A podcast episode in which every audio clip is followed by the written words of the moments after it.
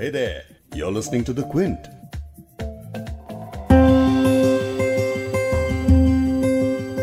आज पॉडकास्ट की शुरुआत में आपको कुछ कोट्स कुछ लाइंस पढ़कर सुनाऊँगी और फिर आप याद करने की कोशिश कीजिएगा कि आपने वो कहाँ पढ़ी है।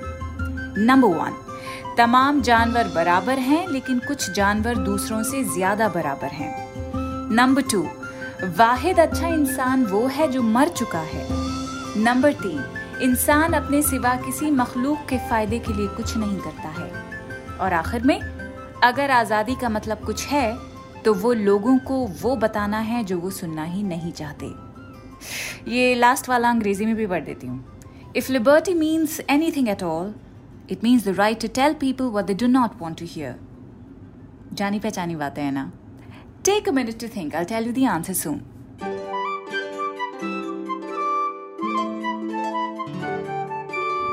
the Quint पर आप सुन रहे हैं उर्दू नामा मैं हूँ फबीहा सैयद। तो मैं आपको पहले ही बता देती हूँ कि लाइंस कहाँ से आई हैं। They are from George Orwell's novel Animal Farm Urdunama में हम अमूमन वर्ड्स पे गौर करते हैं थीम्स पे गौर करते हैं पोइट्री की बातें करते हैं। पर आज इस एपिसोड में कुछ हटके करेंगे। I'm guessing many of our listeners have definitely read English writer, journalist, and essayist George Orwell's works specially उनका नॉवल एनिमल फार्म लेकिन आप में से कितने लोगों ने एनिमल फार्म उर्दू में पढ़ा है? सी मैंने अभी कुछ ही दिनों पहले उर्दू की इसकी एक कॉपी मेरे हाथ लगी है और उसे मैं पढ़ रही थी तो मैंने सोचा, क्यों ना आपके साथ शेयर किया जाए? तो आज उर्दू नामा में जॉर्ज ऑरवेल की किताब एनिमल फार्म की ही हम बात करने वाले हैं। पहले ये सवाल है और बहुत ज़रूरी सवाल है कि जॉर्ज ऑरवेल को हम क्यों याद कर रहे हैं? Why is his work of so much relevance and why should we celebrate him ज़रूरी सवाल है ये। जॉर्ज ऑरवेल 25 जून 1903 में बिहार के मोतीहारी में पैदा हुए थे। पैदाइश पे उनका नाम रखा गया था एरिक आर्थर ब्लेयर। उनके वालिद इंडियन सिविल सर्विसेज़ में एक कम दर्जे के ब्रिटिश मुलाजिम थे। जब ऑरवेल अपने पेरेंट्स के साथ इंग्लैंड आए तो 1911 में उनका ससेक्स के एक बोर्डिंग स्कूल में दाखिला कराया गया और जब वो और बड़े हुए तो उन्हें स्कॉलरशिप्स मिलती गईं और ईटन कॉलेज नाम के एक स्कूल में जो कि इंग्लैंड में है एंड इट्स वेरी फ़ेमस और बहुत बड़े बड़े लोग वहाँ से पढ़ के निकल चुके हैं। प्रिंस हैरी प्रिंस विलियम और भी इंग्लैंड की रॉयल फैमिली के मेल मेंबर्स नोटेबल एलमनाए हैं इस स्कूल के। ये स्कूल सिर्फ़ बॉयज़ के लिए है। खैर ईटन कॉलेज से पढ़ाई ख़त्म करके ऑरवेल बर्मा चले गए, जहाँ उन्हें इंडियन इंपीरियल पुलिस में नौकरी मिल गई। बर्मा में ऑरवेल का जो एक्सपीरियंस रहा, बतौर एक कलोनियल पुलिस अफसर उसकी दास्तान उन्होंने अपनी किताब बर्मीज डेज़ में लिखी थी। And this book was his first novel और ये किताब लिखी थी उन्नीस सौ चौंतीस में। लेकिन सवाल वहीं का वही है that why should we read Orwell वही वो ब्रिटिश राइटर हैं, हम उनको इंडिया में बैठ के क्यों हमें पढ़ना चाहिए? वेल जॉर्ज ऑरवेल इसलिए पढ़ने चाहिए क्योंकि वो एंटी इम्पीरियलिस्ट राइटर थे। उनकी दो किताबें पॉलिटिकल फेबल्स हैं, जो एक तल्ख कमेंट्री हैं टोटलिटेरियन पॉलिटिक्स के खतरों पर, कि जब कोई गवर्नमेंट पूरी तरह से हावी हो जाती है अपने ही लोगों पर तो क्या मंजर होता है? सिस्टम किस तरह से करप्ट हो जाता है? उन्नीस सौ चौरासी, जो किताब है, वो 1949 में लिखी थी और एनिमल फार्म जिसकी हम आज इस एपिसोड में बात करेंगे, वो किताब लिखी थी 1945 में। आज ऑरवेल की लिटरेरी लेगेसी को हम उर्दू नामा में सेलिब्रेट करेंगे। एनिमल फार्म का शुरुआती हिस्सा मैं आपके लिए पढ़ने वाली हूँ, लेकिन इस नॉवल में जो ज़रूरी थीम्स हैं पहले, उसकी समरी आपको दे देती हूँ, ताकि जब मैं उनकी किताब का उर्दू तर्जमा पढ़ूँ, जब उसका वो छोटा सा हिस्सा पढ़ूँ, शुरुआती हिस्सा तो आप आसानी से फॉलो कर सकें। तो इस किताब में क्या होता है कि एक मिस्टर जोन्स होते हैं, जिनका अपना फार्म होता है।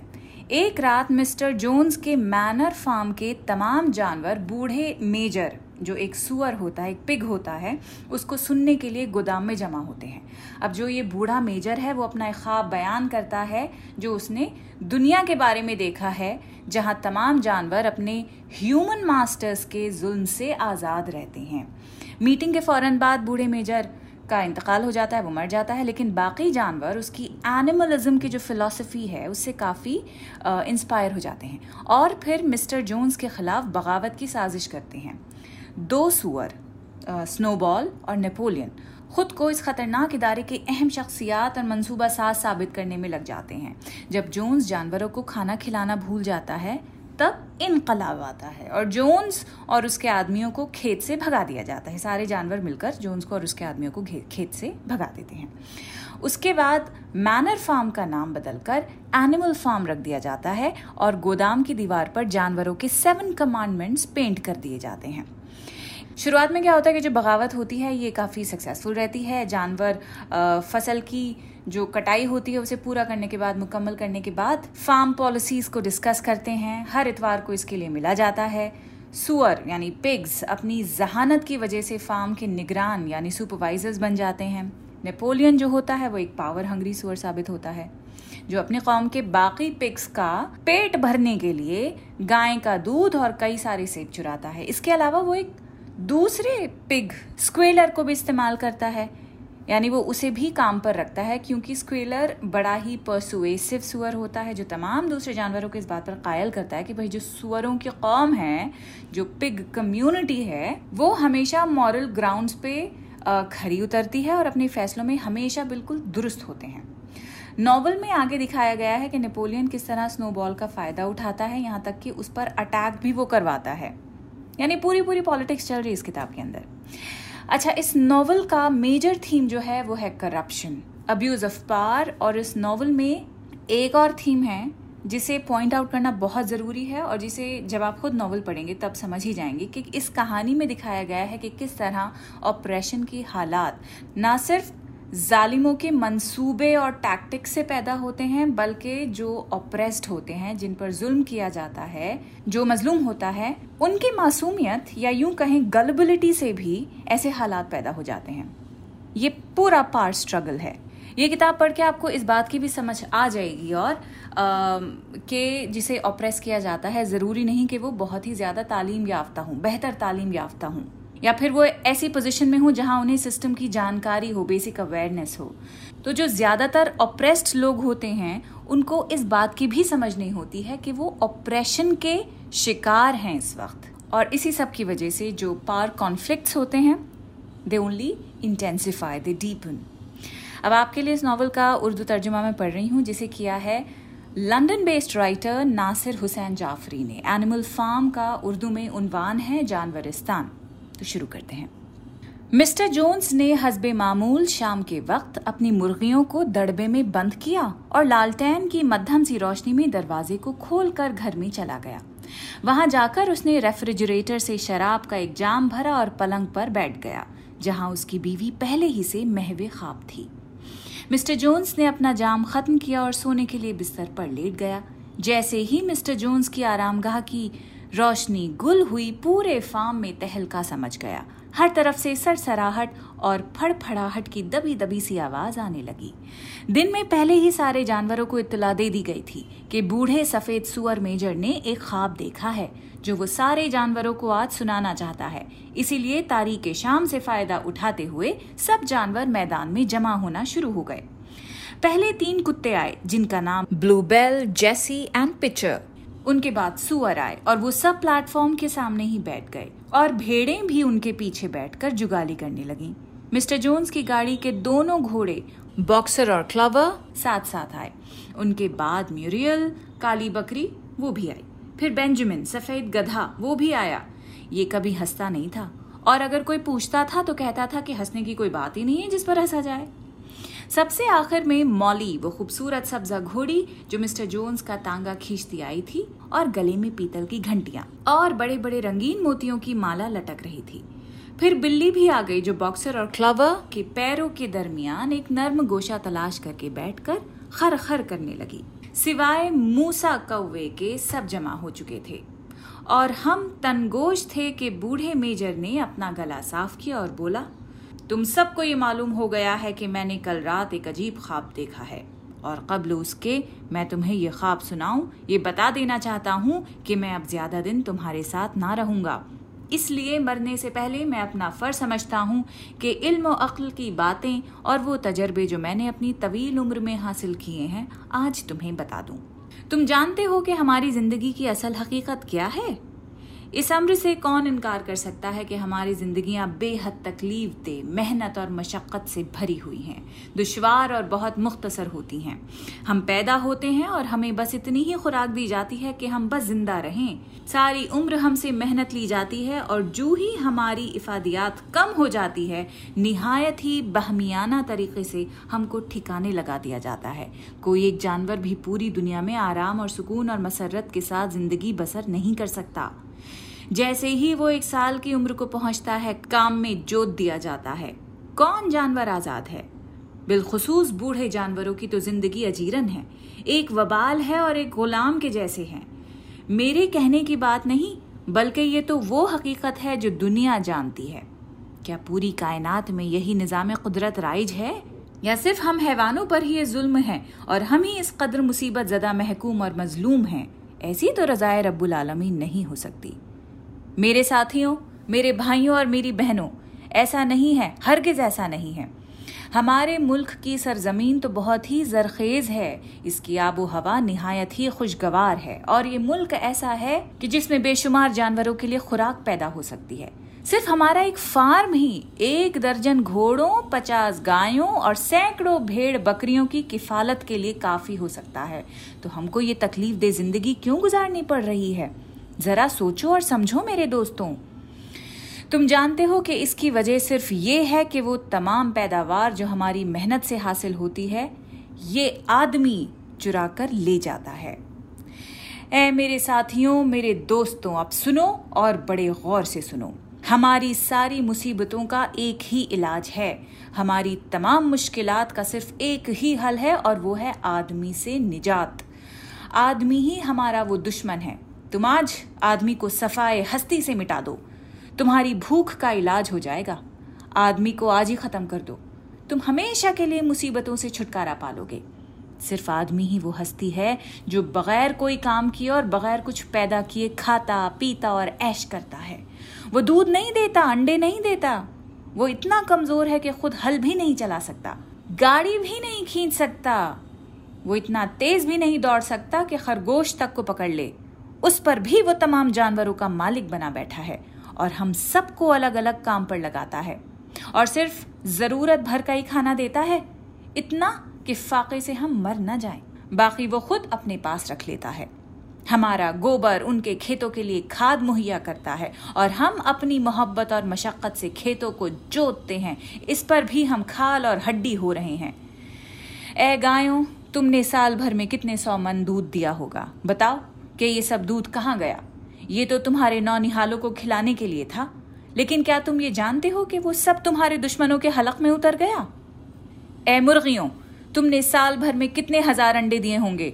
उनमें से तुमने कितने बच्चे निकाले? वो अंडे भी इस आदमी ने बाज़ार में बेच दिए और रकम भी खुद रख ली। ए क्लवर, वो तुम्हारे खूबसूरत चारों बछड़े कहाँ हैं? वो जो तुम्हारे दिल की ठंडक और आँखों का सहारा थे वो सब एक साल की उम्र होते ही फरोख्त कर दिए गए और अब तुम उन्हें ज़िंदगी में कभी ना देख सकोगे।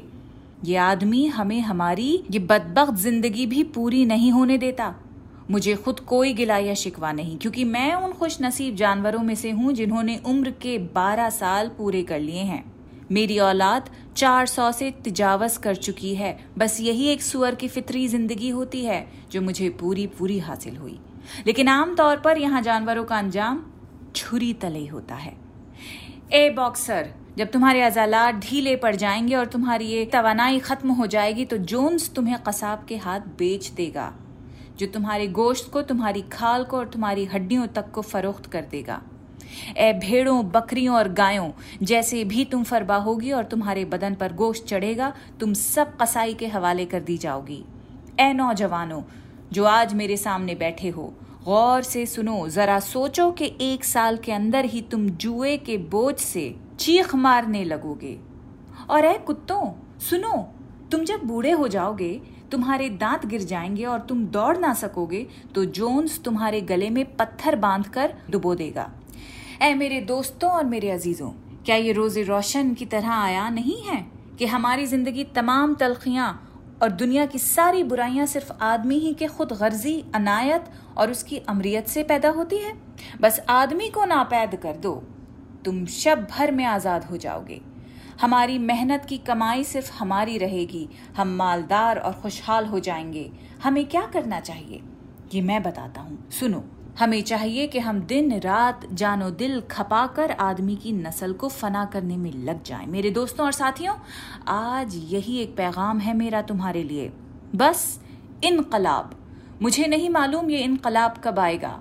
कल, एक हफ़्ते में, एक साल में, एक सौ साल में। मुझे इसका पूरा यकीन है। बिल्कुल ऐसे ही, जैसे ये सब्ज घास मेरे पैरों तले है, कि ये इनकलाब आएगा ज़रूर।